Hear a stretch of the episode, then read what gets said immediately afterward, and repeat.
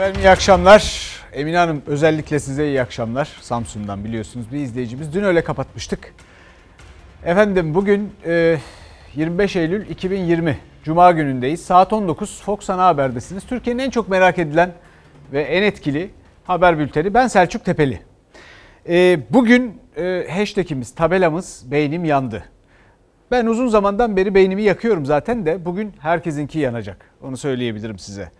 Neler var bugün gündemimizde? Ee, bir defa Türkiye'nin siyasi gündemi çok karıştı biliyorsunuz. Yeni gelişmeler var, gözaltılar var, efendim işte tahliye kararları var. Sonra tabii sağlık, koronavirüsü. Ya orada çok acayip gelişmeler var. Bu rakamlar iyice çığırından çıkmış durumda. Ee, eğitim var elbette biliyorsunuz. Milli Eğitim Bakanımız e, yeni yeni açıklamalarıyla gündeme yeni yeni çiçekler dikmeye devam ediyor. Ee, bu arada tabii e, ekonomi ekonominin pek çok farklı kategorisi var. Esnaf var, çiftçi var, e, kahveciler var. Kahveci esnafı da çok dertli. Fakat tabii bir konu daha var. O da Amerika Birleşik Devletleri ile ilgili ilginç şeyler yaşanıyor. Şimdi biz buraya çıkıyoruz karşınıza. Ben emin olun epeyce ders çalışıyorum ama burada çok azından bahsedebiliyorum. Fakat bakıyorum iş başa düşüyor. Şimdi Amerika Birleşik Devletleri ile son birkaç gündür yaşananlarda çok ilginç gelişmeler yaşanıyor. Benim beynim ondan yandı biraz. Bakıyorum Amerika Birleşik Devletleri'nin büyükelçisi bir takım laflar ediyor. Sonra Dışişleri Bakanı bir takım laflar ediyor. Efendim sonra Temsilciler Meclisi Başkanı bir takım laflar ediyor. Ya bu ülkeyi Türkiye Cumhuriyeti'ni itip kakıyorlar. Baktım cevap veren yok.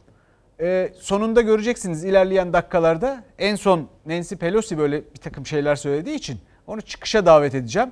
Orada herkes ağzının payını alacak. Herkes de görecek. Biz konuya hemen girelim. Bu sabahın flash gelişmesiyle e, biliyorsunuz Kobani olaylarının üzerinden 6 yıl geçti. 82 kişi için göz e, gözaltı kararı verildi. E, HDP'li 86 kişi için, 82 kişi için. Bu arada 20 kişi gözaltına alındı. E, 7 isim hakkında da e, şimdi bir fezleke tartışması var. Vekil oldukları için yeni bir fezleke gerekiyor. Yeni tartışmamız bu.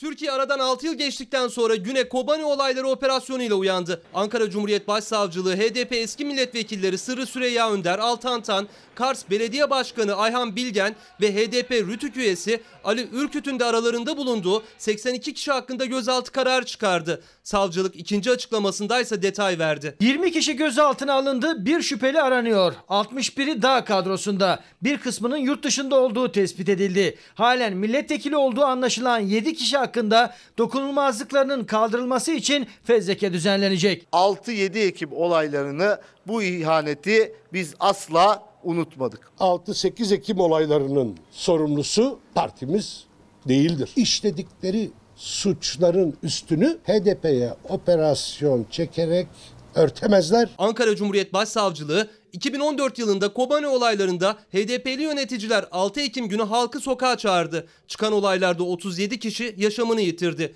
Kamu malına zarar verildi. Yağma yapıldı. Türk bayrağı yakıldı suçlamalarıyla Selahattin Demirtaş ve Figen Yüksekdağ'ın aynı dosyadan tutuklu olduğu soruşturmayı yeniden açtı. O dönem HDP MYK üyesi olanların eski milletvekillerinin kapısına gün ağrırken polis dayandı. İktidar Kobani eylemlerinin hakikatinin ortaya çıkarılmasını istemiyor. Ayhan Bilgen daha önce tutuklandı. 9 ay tutuklu kaldı. Serbest bırakıldı. Anayasa Mahkemesi hak ihlaline uğramıştır dedi. Yattığı 9 ay içinde tazminat verin buna dedi. 6-8 Ekim olayları üstünden 6 yıl geçti.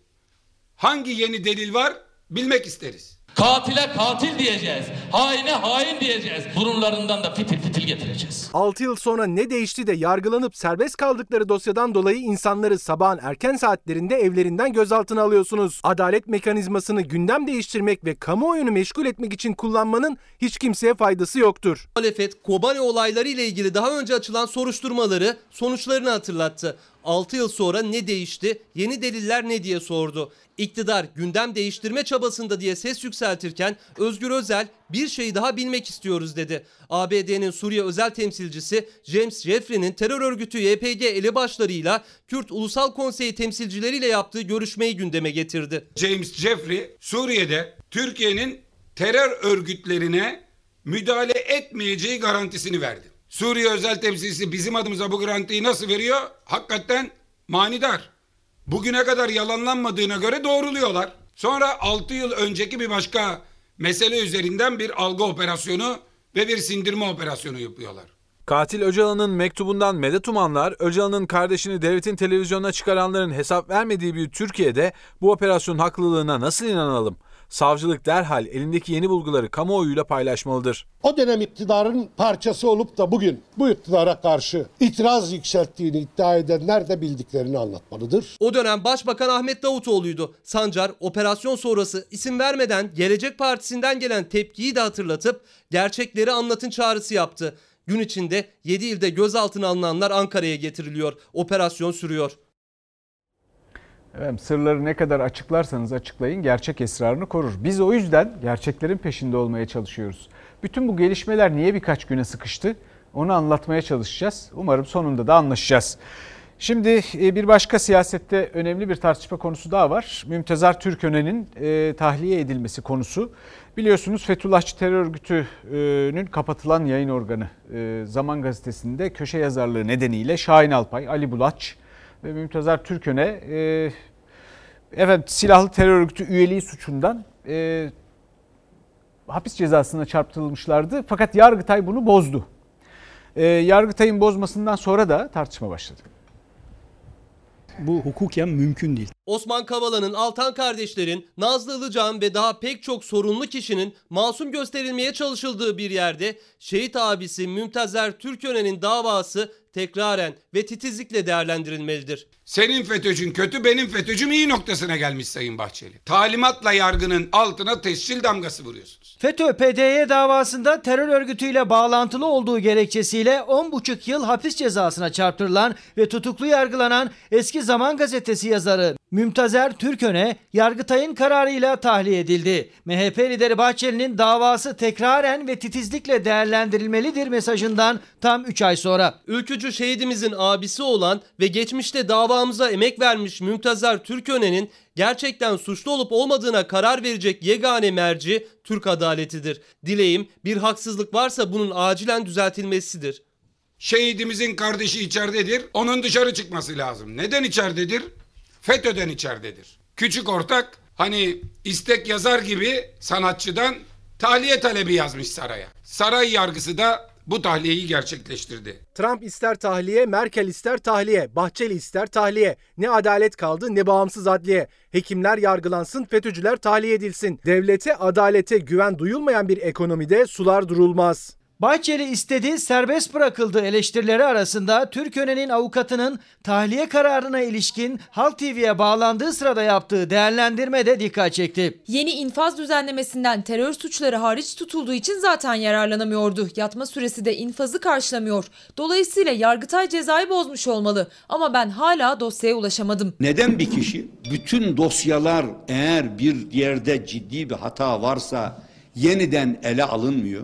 Bahçeli Mayıs 2018'de de cezaevinde tutuklu bulunan Alaaddin Çakıcı'yı tedavi gördüğü hastanede ziyaret etmiş. Çakıcı bir yıl sonra hapis yattığı Sincan cezaevinden tahliye edilmişti. Çakıcı da Bahçeli'ye tahliye sonrası iadeyi ziyarette bulunmuştu. Bahçeli'nin talebiyle gelen tahliyeler elbette vicdanları yaralar, adalet duygusunu derinden sarsar ama inanın Türkiye'nin dışarıdan görüntüsü açısından ekonomimize de hiçbir katkısı yoktur.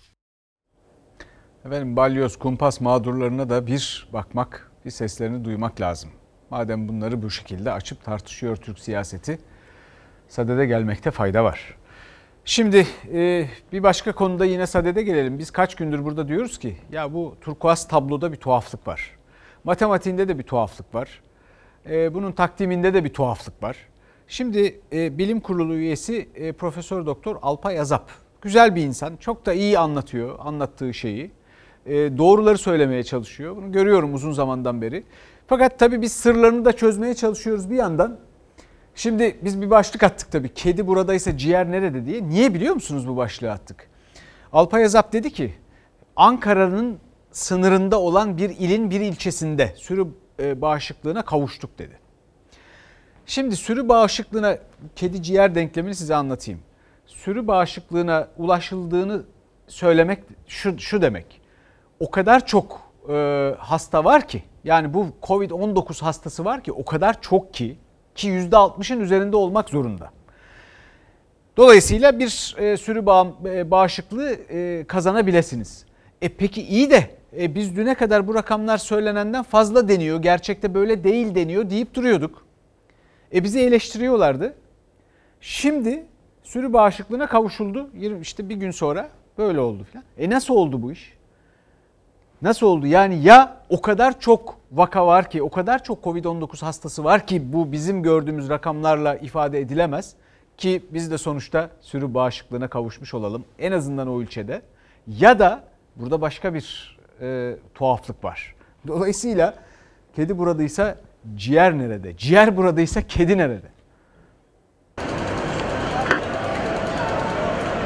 Siz sürü bağışıklığı diyorsunuz ama ben toplum bağışıklığı demeyi tercih ediyorum. Toplumsal bağışıklığın bu Covid-19 salgınında kazanılabilmesi için toplumun en az %67'sinin bu hastalığa karşı bağışıklık geçirmesi gerekiyor. Küçük yerleşim alanlarında özellikle Orta Anadolu'da geçtiğimiz haftalarda salgının çok hız kazanması nedeniyle toplumun büyük bir kesiminin hastalığı geçirmiş olması yüzünden yeni vaka sayısında bir azalma olma ihtimalidir. Nüfusuna oranla vaka sayısına bakıldığında sürü bağışıklığı kazanılan yerler var. İlçelerden gelen bilgilere göre bu sonuca varan ilk isim Bilim Kurulu üyesi Profesör Doktor Alpay Azap oldu.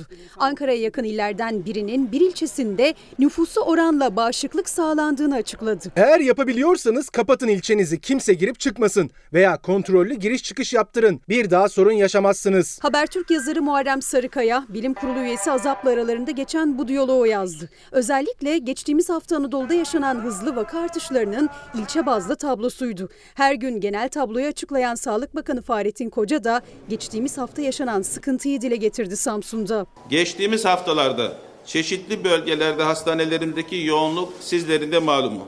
Siz biliyor musunuz hocam hangi ilçe olduğunu? Ben söylemeyeyim birkaç ilçenin adı bana e, verildi ama çünkü bu adı veren arkadaşlar da o ilçelerdeki hastaların ya da olguların oranına göre değil, yeni hasta sayısındaki düşüşe bağlı olarak bu gözlemlerini dile getirdiklerini söylüyorlar. Elimizde bir rakam yok. Tedbirler ve sıkı denetim sayesinde vaka artış hızımızın kontrol altına alındığını söylemek istiyorum.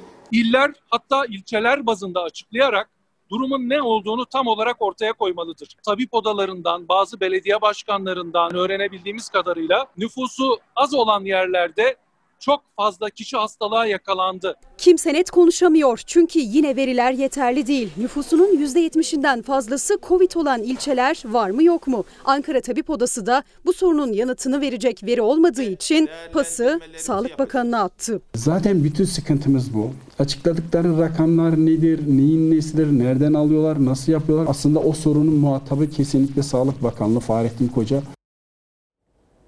Efendim yüzü aşkın şehit veren sağlık çalışanları yine haykırıyor bu çığlığı lütfen duyun.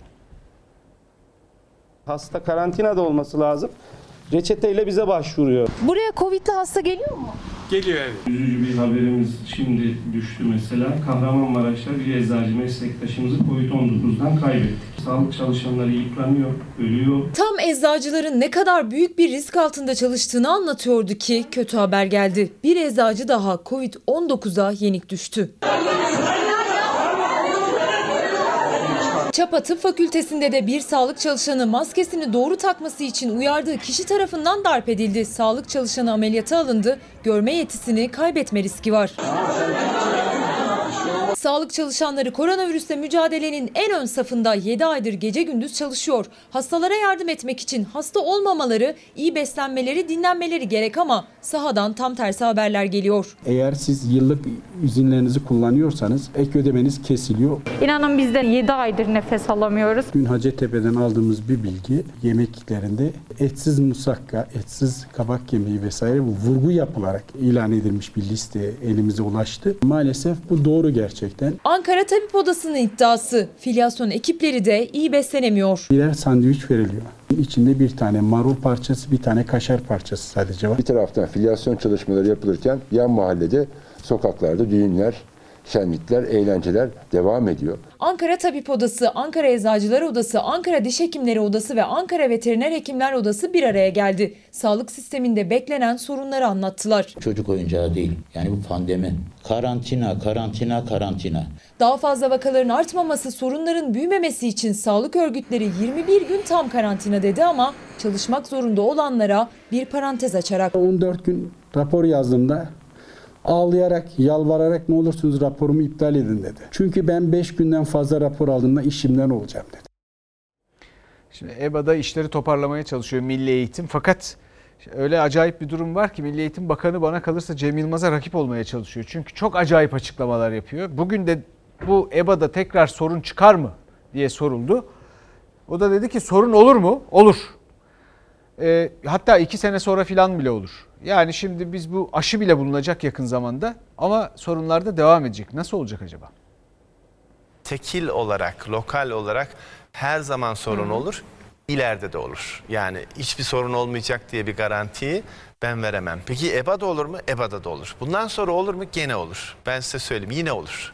Milli Eğitim Bakanı garanti veremem diyerek üstüne basa basa EBA'nın yeniden çökebileceğini açıkladı. Yoğunluğu kaldıramayan sistemin çökmesini talepte yaşanan sıçramadan dolayı önce olumlu haber olarak yorumlamıştı Ziya Selçuk. Sonra milyonlarca öğrencinin eğitiminin aksamasına neden olan sorun siber saldırı olarak duyuruldu. Bunun olmaması için gayretimiz ve bu saldırıların nereden nasıl geldiğinin çok teknik ayrıntıları var ve ben onu istedim. CNN Türk'te Hande Fırat'ın konuğuydu Milli Eğitim Bakanı. Uzaktan eğitim sisteminden dersleri takip etmeleri için öğrencileri uyardı. Müfredattan sorumlu oldukları için yani izlemesem de olur, boş versem de olur demeleri halinde bu sınavlarda gerçekten sorun yaşarlar. EBA Ee, televizyonunu kaçırmasınlar. Kaçırmasınlar. Gerçekten. Sadece televizyonla olmuyor ki canımsın. Benim sadece 5 tane 6 tane çocuğum okuyor. İlkokul, ortaokul, lise. Okuyanım var. Hangini birini açayım bir tane televizyonla? Onun için sürekli tekrarlar koyuyoruz. Milli Eğitim Bakanı öğrencilere dersleri kaçırmayın dedi ama İstanbul'da ve başkent Ankara'da bile öğrenciler uzaktan eğitime erişimde güçlük yaşıyor. Bizde bir tane telefon var. internette olmadığı için eve giremiyoruz. Televizyondan takip etmek? Olmuyor. Neden? Çünkü televizyondan anlayamıyoruz. Bir buçuk milyon civarında öğrencimizin bilgisayar ve internet paketi konusunda problemi var. Ne kadar ayıp. Son öğrenci uzaktan eğitime erişene kadar eğitimde fırsat eşitliği yok demektir. Yüzde onu az buluyor. On öğrenciden bir tanesinin eğitim alamamasına bu başarıdır diye görüyor. Bakana göre o %10 içinde yayla, mezra ve köylerdeki çocuklar da var. Bu yüzden oradaki öğrencilerin uzaktan eğitime ulaşması neredeyse imkansız. Yaşadığım coğrafyada internet ve şebekenin çekmemesi nedeniyle uzaktan eğitime katılım gösteremiyoruz. Operatörlerin altyapı yapmadığı yerler var. Benim e, bir altyapı kurmam zaten beklenmez. Yani bizim vazifemiz değil. Tabii ki. Ama benim o çocuklara da bir seçenek sunmam lazım. Beba Destek Merkezi'yle evinin yanındakine yakındakine gideceksin. Milli Eğitim Bakanı altyapı kurmak bakanlığın vazifesi değil dedi. Ancak hala EBA destek noktası ulaşmayan yerler var. Iğdır ve Hakkari'nin köyleri gibi. Köyümüzde şebeke çekmediği için daha çıkmak zorunda kalıyoruz. Biz her gün bu yolu yürüyemiyoruz. Bize internet gönderebilir misiniz? Suyu ısınan bakanlardan bir tanesi de Milli Eğitim Bakanı'dır. Evet Sayın Bakan bir yerde haklı. Şimdi orada e, bir internet altyapısı yoksa ben nasıl kurayım diyor. Şimdi o zaman ben de soruyorum bu internet altyapısı konusunda atıp tutan pek çok firma var bu ülkede. E, bunların bir kısmı kamu firması filan.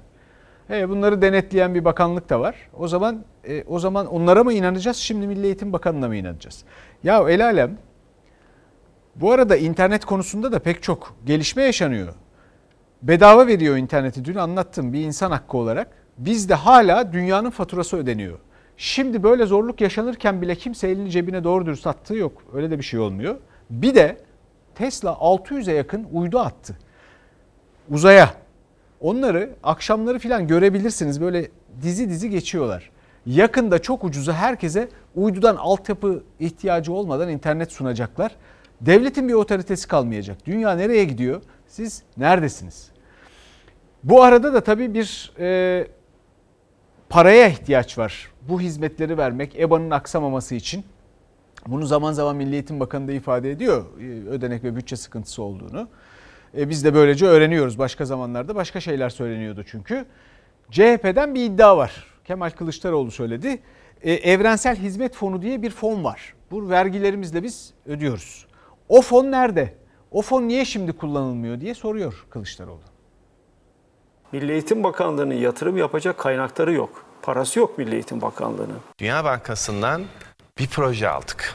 Nedir? 160 milyon dolarlık bir proje. Hı hı.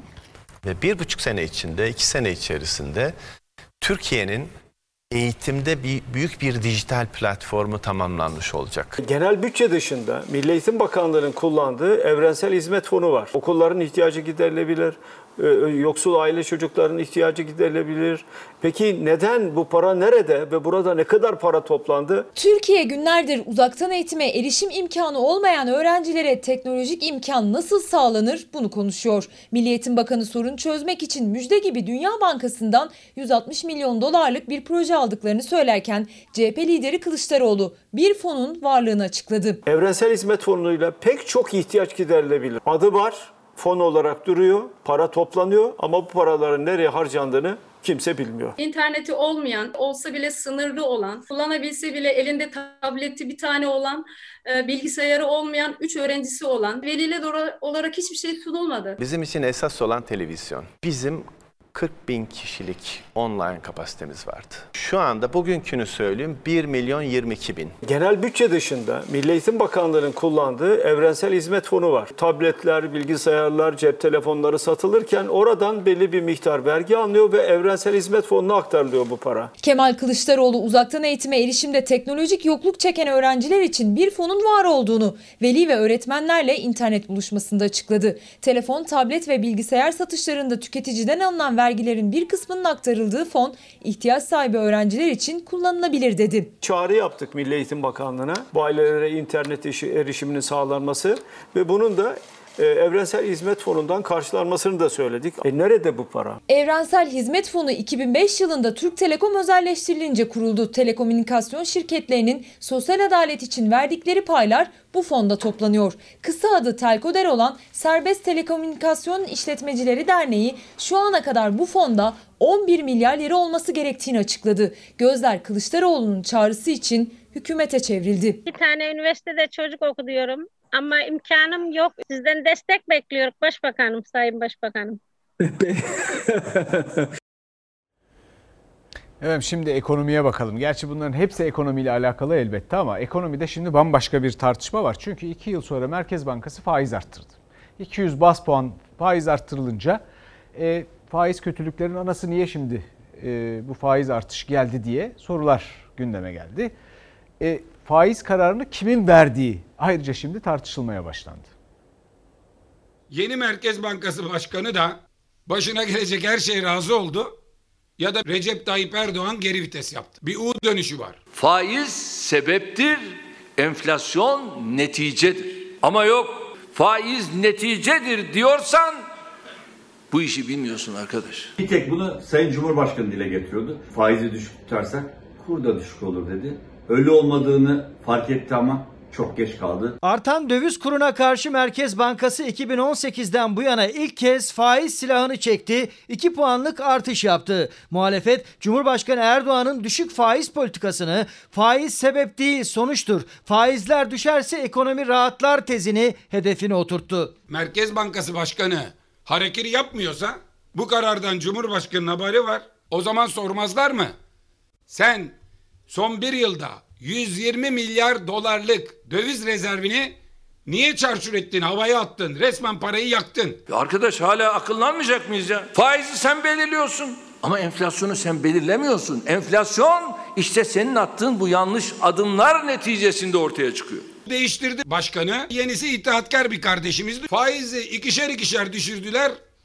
Dolar yukarıya doğru fırladı gitti. Kurdaki önlenemez yükseliş karşısında Merkez Bankası faizleri bir anda 200 bas puan artırarak 8.25'ten 10.25'e çekti. Erdoğan'ın daha önce faizi baskılamak için Merkez Bankası Başkanı'nı değiştirdiği iddiasını hatırlattı muhalefet ve düşük faiz düşük kur ısrarıyla Merkez Bankası döviz rezervlerinin 120 milyar dolar eridiğine dikkat çekti. Maliyet ağır oldu dedi. Yeni arkadaşımızla yola devam ettik.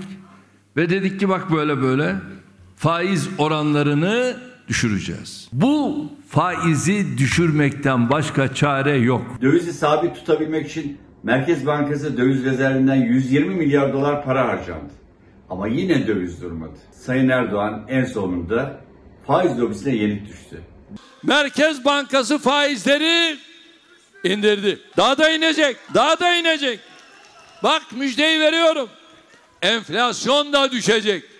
Bunu da göreceksiniz. Döviz kuru artık belli bir seviyenin üzerine çık. Bir iddiası var. Yıllardır. Faiz düşerse dolar da düşer, euro da düşer, kira da düşer, enflasyon da düşer. Hayır, inadı inat. Ekonominin nabzı faiz, enflasyon, kur polemiğiyle yüksek seyrediyor.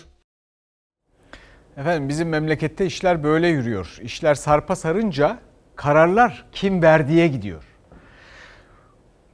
Bu süreçler tabii bizim anlamamız açısından beynimizin yanmasına yol açıyor. Hele hele yeni yeni açıklamalarla bu kararların sonrasında onları açıklamaya çalışırken söylenen şeylerle beyniniz yanmadıysa biraz daha bekleyin ne olur. Şimdi kahvehaneci esnafının e, sıkıntılarına gideceğiz. Şimdi orada da yeni kararlar var çünkü. E, kahvehane deyip geçmeyin. Yani orası gerçekten bir sosyal buluşma ortamı. E, keşke kadınlar da girebilseydi. Sadece erkeklerin girdiği kahvehaneler doğrusu benim açımdan yani iyi değil hep yadırgadığım şeyler ama neyse. Ee, ve burada önemli sorunlar var. Neden? E çünkü bulaşmaması için bir kere kağıt, tabla, şu bu hepsi yasak. Yasak olduğu zaman da kimse gitmiyor. Ee, ama kahvehane de önemli bir şey. O yüzden de kahvehaneciler hem bir yandan da esnafın aldığı kredilerde yeni yeni bir takım e, zorunluluklar, karşılarına yeni faizler çıkarılmasından şikayetçi. O yüzden de kahve, kahvehane esnafı açısından hep gele. Sorarım size halı sahada korona yok mu? Sorarım size internet kafede korona yok mu? E sorarım size metrobüslerde e, efendime söyleyeyim Marmaray'da e, korona yok mu? 7 aydır bu kahveler açılmadı, oyun oynanmadı. E korona hiç düşmedi. Bir tek günah keçisi biz kahveciler miyiz? Kahvehane esnafının artık dayanma gücü kalmadı. Zaten bir süre kapalı kaldı kahvehaneler. Açıldıktan sonra da oyun oynamak yasaklanınca müşteri gelmez oldu. Kahveler açık. Güzel. Ama kağıt oynamak yasak. E vatandaş kahveye niye gitsin o zaman? Oysa önlem alabilirsiniz. Dersiniz ki her oyunda sıfır yeni kağıt açacaksınız. Bitti bu kadar basit.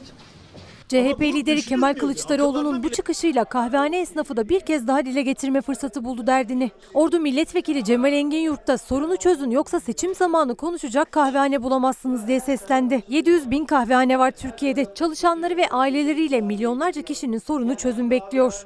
O günlerde beni her gün birkaç tane üyemiz arayıp başkan herhalde açılmayacak biz kapatma, kapatalım artık.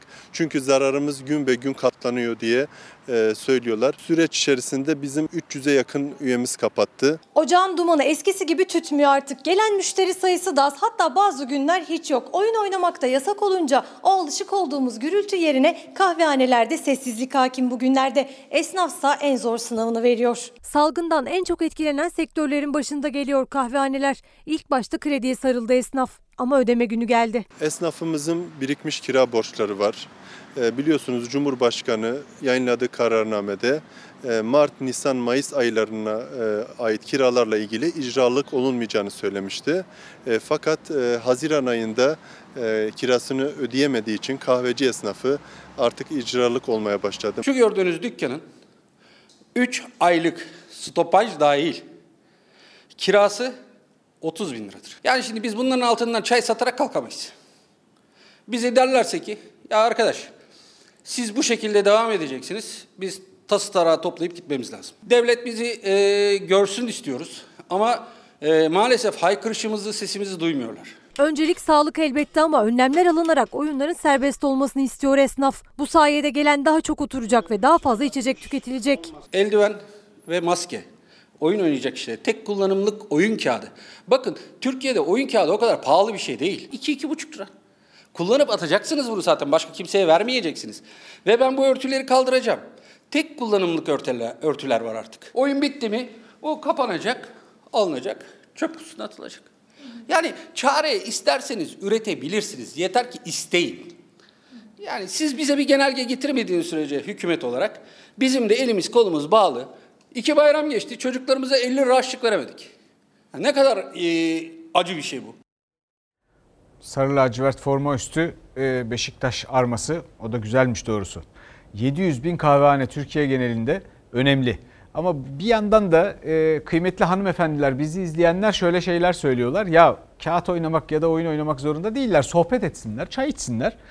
Bu önemli çünkü biliyor musunuz Türkiye'de e, ya da Osmanlı'da ilk kahvehane ne zaman nerede açılmış? Tahtekale'de 15. yüzyılın ikinci yarısı sonlarına doğru açılmış. iki Arap açmış.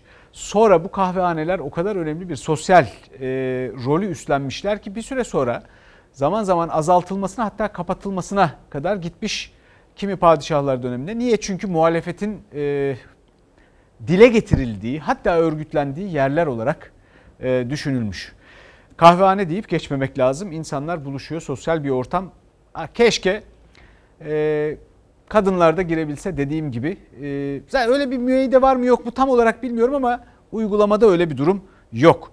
E, birkaç tane e, izleyicimizden gelen birkaç tane mesajı okumak istiyorum. Şimdi bir tanesi e, bu yönde çok mesaj var. E, bir izleyicimiz diyor ki okul öncesi öğretmenliği sadece bu bölümü okuyanların yapması lazım. Oysa diyor işte hemen oradan oraya nakledilip e, çalışanlar var. Bir başka yani biz bunun eğitimini aldık. Bir başka eğitim alanlar buraya kolayca geçememeli diyorlar. Çünkü atanmayan pek çok okul öncesi öğretmenlik eğitimi alan e, izleyenimiz var belli ki. 2020 KPSS'de sınavda çözdüğüm sorularla açıklanan sorular aynı değil. ÖSYM hala bir açıklama yapmadı. E, bu durum beynimi yakıyor diyor bir başka izleyicimiz. İlginç bir iddiayı burada bir şekilde e, dile getiriyor. Bir başka izleyicimiz demiş ki Selçuk abi kravat olmamış. Vallahi bu kravat meselesi önemli. Şimdi bizde bu ülkede kravat tasarımı falan bakıyorum e, sıkıntılı. Öyle gibi görünüyor. E, her gün bir kravat takmak lazım e, başta Emine teyze, Emine hanımefendi olmak üzere Samsun'dan e, örerseniz vallahi onları takarım. Ne diyeyim? E, böylece de bana yardım etmiş olursunuz. Efendim şimdi e, emeklilerin ve asgari ücretlilerin sorunlarına gelelim. Neden? E, İçişleri Bakanı e, Sayın Soylu'nun açıklaması sonrası polislerin geçim sıkıntısıyla ilgili dedik ya dün bin ah işittik diye. Bu devam ediyor elbette. E, emekliler, e, asgari ücretliler de diyorlar ki ya biz Nasıl geçineceğiz? Emekli ne yapsın? Asgari ücretli ne yapsın? Kira meselesi sebebiyle İstanbul'a tayin ettiğimiz polislerin yüzde 45'i İstanbul'a gitmek istemiyorlar. Artık İstanbul'da sadece polis memurları değil, memurlarımız, öğretmenlerimiz, işçilerimiz, işsizlerimiz İstanbul'dan kaçmanın yollarını arıyorlar. İstanbul artık bir sürgün şehri oldu. Diske bağlı emekli senin sürgün şehri tespitini araştırmalarda doğruluyor. Yaşam maliyetinin en pahalı olduğu şehirler sıralamasında İstanbul liste başında. Özellikle de kira vermek zorunda kalanlar için. Tıpkı 12 yıldır asgari ücretle çalışan kurye Cengiz Çelik gibi. Ev kira mı? Kira. Ne kadar kiranız? 1300. 1300. Hı hı. E, gitti 2000 liradan 1000 lira kaldı. E, yapacak bir şey yok. Açlık sınırının da yoksulluk sınırının da altında ezilen emekliler, asgari ücretliler için İstanbul'da yaşamak için hesap yapmayı bilmek şart. Asgari ücretin biraz üzerinde maaş alan bir çocuk babası 23 yaşındaki Fatih Malay da ay sonunu zor getiriyor. Üstelik evi kirada değil. Gıda yine en az 600-700 lira gidiyor en az. Bir de faturalar var 500 lira. İnterneti, telefonu, doğalgazı bir de kış geliyor. Çocuk da var. Çocuk aynen 5 aylık. E onun masrafları? 300 lira en az gidiyor aylık. Hiç kalmadı. E yani kalmıyor. Asgari ücretliler kadar zorlanan bir başka kesimse emekliler. Temel giderlerini dahi karşılayamayan emeklerimiz ikinci bir işe çalışmak zorundadır. Ne kadar emekli maaşı alıyorsunuz? 2200.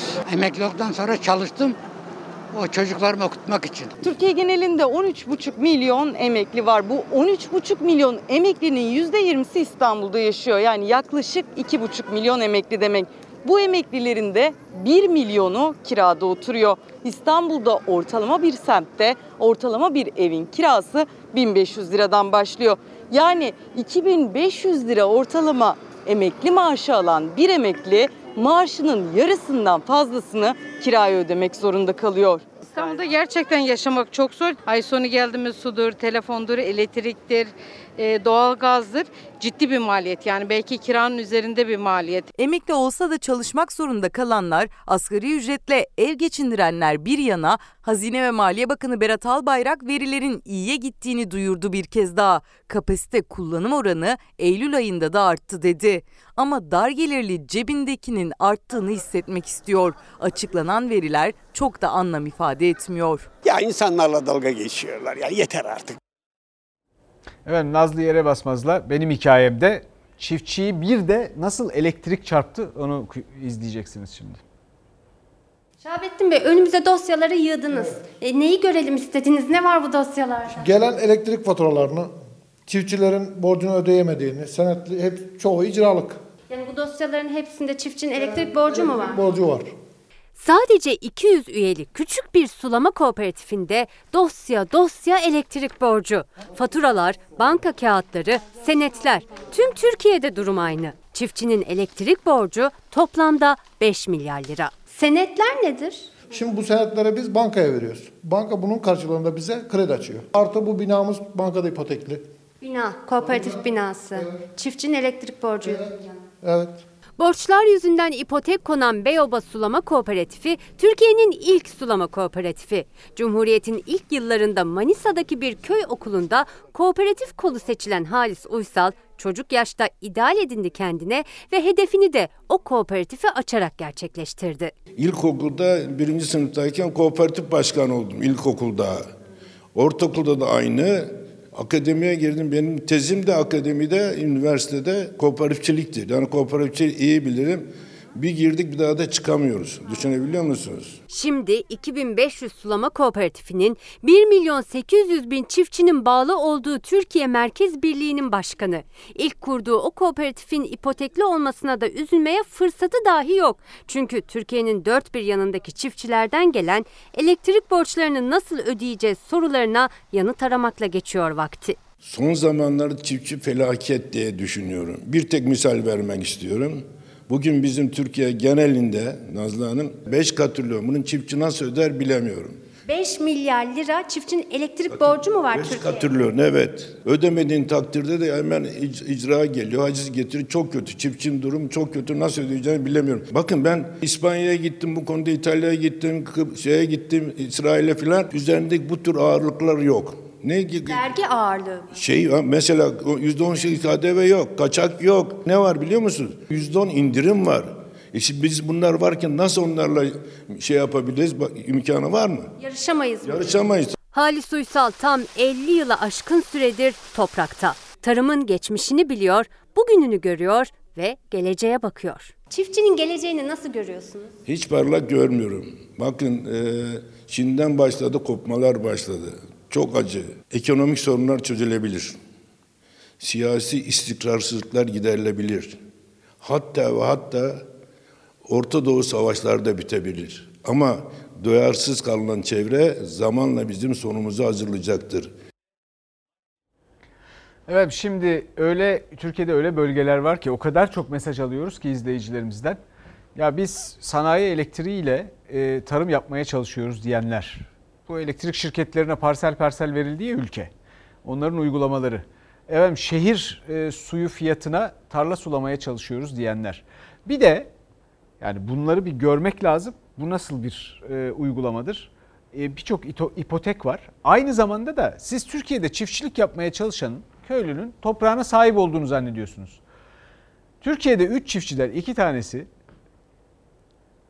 yani ya bu tapu sorunu ya geçmişten gelen bir tapu sorunu üstelik. Bugünün tapu sorunundan falan bahsetmiyorum. Efendim Cumhuriyet öncesi dönemden kalan bir takım şeylerin, bir takım toprak mafyası falan böyle tipler tarafından suistimal edilip gündeme getirilmesiyle artık yargı nasıl çalışıyorsa insanların e, işte tarlaların bir bölümünü kaybetmesi, tehdit altında olması, öyle hissetmesi. Bu sebeplerden dolayı e, bir de miras e, davaları falan var. Bu sebeplerden dolayı alamadıkları krediler, destekler. E gözü korkan bu çiftçi bu masraflardan kaçan bu çiftçi kendisine parayı teklif edene tarlasını satıyor. Ben bu tarım politikasından bu ülkede gerçekten bir şey anlamadım. Çiftçi toprağının sahibi mi ki? Efendim mesela bu arada Manisa'da e, Salihli'ye bağlı Çapaklı köyünde benzer bir şey yaşanıyor. Yine bir inşaat cuntası, e, bir müteahhit cuntası meselesi belli ki. E, bir e, biyogaz tesisi yapılacak. Onun yapılacağı yeri seçmek o kadar zor değil. Herhalde verimli tarım arazisine yapmaya lüzum yok. Bir yer illaki bulunabilir. Neticede bir gaz kaynağı değil bu, bir tesis.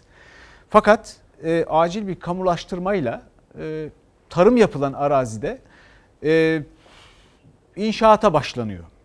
İzleyelim bakalım ne oluyor.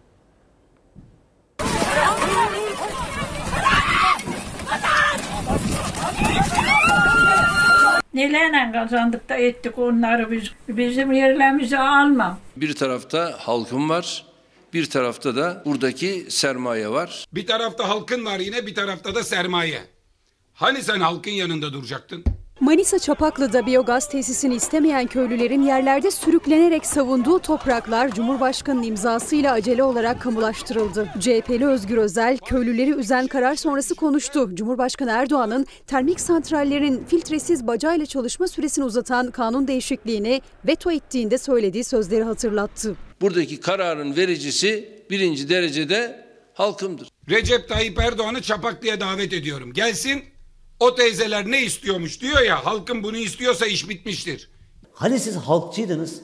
Yeniden ranttan yana tavır koydunuz. Salihli'ye bağlı Çapaklı köyündeki biyogaz tesisi için ÇED olumlu raporunun verilmesinin ardından köylüler iptal davası açtı. Dava sürerken şirket yol yapım çalışması başlattı. Yolda nöbet tutan köylülere jandarmanın müdahalesi çok sert oldu.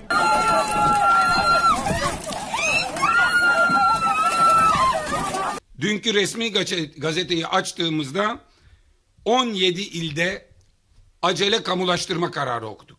Tam iki ay sonra geldi acele kamulaştırma kararı. Beş araziye el konuldu. Bir şirket gelmiş buraya o kazanç sağlayacak, o zengin olacak. Bu köylünün suçu ne? Tamamen sermayenin yararına yapılmış bir işlemdir. Sadece yurt savunması ve milli güvenlik gibi olağanüstü durumlarda alınan karar için Çapaklı köylüleri iptal davası açacak. Biz toprağa bağlı yaşayan insanlarız. Buradan gidip ne yapalım? Yani şu ya ne yatırımı arkadaş? Şu e, jandarmanın şu insanlara muamelesine bakın. Ya bu insanlar bu ülkeye vergi veriyor. Bu ülkenin e, üretimine katkıda bulunuyor. Askere gidiyor. Savaşa gidiyor. Şehit oluyor ya. Bu insanların hiçbir kabahati bir şeysi yoktur yani. Ne siyasi bir tavırları vardır ne bir şeyleri vardır bu insanlar. Efendim şimdi e, devlet demir yollarına gideceğiz. Bir başka mesele, benzer bir mesele bu. E, ben size bir şey söyleyeyim mi? Bu siyaseti falan ortadan kaldırın. Siyasi partilerin bir halt, halta yaradığı falan da yok. Ha, bambaşka bir demokratik ortam yaratmak zorundayız biz. Geçelim gidelim bunları yani. Bunun açıklaması yok arkadaş. Bu insanlara toz duman içinde bu copla vuranların bir açıklaması yok. Bana birisi bunu açıklasın kardeşim. Devlet Demir Yolları biliyorsunuz kazalarla gündemde. Nasıl kazalarla? En son 25 yurttaşımızı kaybettik Çorlu'da. Nasıl oldu o kaza? Ya 150 sene önce açılmış bir yol orası. Bakın bu yolu 1700 1860'lar 1870'lerde parça parça açılmış. O günden bugüne o yolun sağındaki akarsular Karadeniz'e Edirne'ye giderken öyle düşünün. Karadeniz'e solundakiler Marmara'ya akıyor. Yani menfezlerinden su geçmesin diye yapılmış bu. Sonra burayı rehabilite ettiler sözde. Kime verdilerse ihaleyi onların hiçbiri yargılanmıyor. 25 yurttaşımız öldü. Pek çok kişi yaralandı, sakat kaldı. 2-3 tane zavallı memur yargılanıyor orada. Sonra katliam filan deyince de kızıyorlar. Şimdi bu sakat kalan yani engelli olan yani yaralanan o yaraları geçmeyen bir türlü kapanmayan insanları bir de bir iddia şu ki devlet demir yolları trenleri almıyor. Niye bir kota koymuşlar? Çorlu'da olan kazada kolumu kaybettim. 9 ay sonra da kanser hastalığı oldu. Onun tedavilerini görüyorum. Bu arada hiç ben bir mağduriyet yaşıyorum. Devletten bana hiçbir şekilde yardım gelmedi. Sağ elimi de kullanamıyorum. Hem engele sebep hem de engelliye kota. Çorlu'daki tren kazasında bir kolunu kaybetti Nurdoğan Aktürk. Engelli oldu. Üzerine bir de kanser. Hayatını kaybeden yolcuların yakınlarına ve yaralananlara maddi manevi tazminat vermeyen TCDD şimdi de iddiaya göre engellilere kota koydu. Seyahat özgürlüklerini kısıtladı. Uygulamada her e, 400 kişilik bir seferde 8 kişiye izin veriyor sistem. 8 engelliye ücretsiz seyahat hakkı veriyor. Hı hı. Ee, onun dışında vermiyor. 600 kişilikse Katar 10 kişiye kadar çıkabiliyor bu. Yani bizim tespitlerimize göre onların dediği gibi yüzde 14 değil, yüzde 4 civarında bir kotaya indirmişler. Evet. Ee, bunu kabul de etmiyorlar, ilan da etmiyorlar ama e, sistemi öyle oluşturmuşlar. Gizli bir şekilde yani gizli bir kota uyguluyorlar şu anda. Kendisi de görme engelli olan Engellilerin Ulaşımda Hakları Platformu sözcüsü Turhan İçli birçok engelli bireyin bilet alırken sistem uyarısına takıldığını söyledi. Ücretsiz bilet alamıyorlardı. Araştırmalarında engellilere gizlice kota koyulduğunu fark etti. Bu açıkça bir ayrımcılık. Bütün evet. yurttaşlar için siz %50 kapasiteyle çalıştıracaksınız. Herkese bilet keseceksiniz. Ancak engellilere %4 oranında bir kota uygulayacaksınız bu açıkça ayrımcılık suçunu oluşturuyor. Engellilerin e, seyahat hakkıyla ilgili hiçbir açıklama yapmadılar. Yani bunun yasaklanmasıyla ilgili bir açıklama yapmadılar. Web sitelerinden de duyurmadılar sadece fiili olarak yapmıyorlar. TCDD'nin yarattığı tek mağduriyette değil bu. İki sene önce Çorlu'daki kazaya kadar pazarcılık yapıyordu Nurdoğan Aktürk. Kazada tek kolunu kaybetti. Yolcuları özel şirket üzerinden sigortalamayan TCDD bu nedenle yaralananlara, hayatını kaybedenlerin yakınlarına da ödeme yapmadı. Aktürk hem pazarcılığı bırakmak zorunda kaldı hem de üzerine kanser oldu. Engelli maaşı da alamadı. Efendim şimdi Pelosi'yi çıkışa davet ediyorum. Ee, burada süre yetmedi şimdi reklam. Efendim sürenin yetmeyeceği belliydi. Ee, Nancy Pelosi Amerika Birleşik Devletleri Temsilciler Meclisi Başkanı. Ee, haber merkezinden arkadaşım Gülşah İnce dedi ki öngörmüş olacak. Dedi ki onu çıkışa çağır. Ee, ancak son bir dakikada anlatabilirsin derdini. Öyle oldu gerçekten. Ee, tam da yerine oturdu. Şimdi Nancy Pelosi dedi ki e, bambaşka bir konuda Trump'ı eleştirirken, kendi başkanını eleştirirken Suudi Arabistan'la efendim Kuzey Kore ile filan Türkiye'yi birlikte andı. Demokratik olmadığımızı söyleyerek. Hikayenin tamamını bilmediklerindendir. Bizim Dışişleri Bakanımız da diyor ki saygı göstermeyi öğrenecek. O zaman öğretmek lazım. Öğretin. Bakın ben işte şimdi birkaç şey söyleyeceğim. İş başa düştü. Nancy Pelosi'nin bilmediği şudur. Bu böyle belli dönemlerle filan anlatılacak bir hikaye değildir. Türkiye dünyanın kurucu kültürlerinden bir tanesidir. 1876'da meşruti monarşiyi ilan etti bu ülke parlamento kurdu. Avrupa parlamentosuna kadar kurulmuş en kozmopolit meclisten bahsediyoruz. Fransız devriminden 60-70 sene sonrası. Ama Birinci Dünya Savaşı'ndan sonra bu ülkenin yani Osmanlı'nın, Türkiye Cumhuriyeti'nin ki iki tane meclis Türkiye Büyük Millet Meclisi'ne de fikir verdi. Aynı zamanda bir tecrübe oldu. Bunlar kendiliğinden olan şeyler olabilir mi sizce? Bu ülkenin kendi hafızasında, kendi kimyasında demokrasi olması olur mu? Ama bütün hafızasını sadece Osmanlı'nın toprağına göz dikmedi Batılılar. Aynı zamanda hafızasını silmeye çalıştılar Batı'dan, demokrasi tarihinden. Ariel Sazman'ı okuyun, görürsünüz. Yani arşivleri sildiler. Bunlara bir baksınlar da demokrasi tarihine Türkiye'nin katkısını anlasınlar. Efendim iyi akşamlar diliyoruz herkese. Bu haftayı burada tamamladık. Pazartesi görüşmek üzere. Bizden sonra Bay Yanlış var yeni bölümüyle. Görüşmek üzere. Hoşçakalın.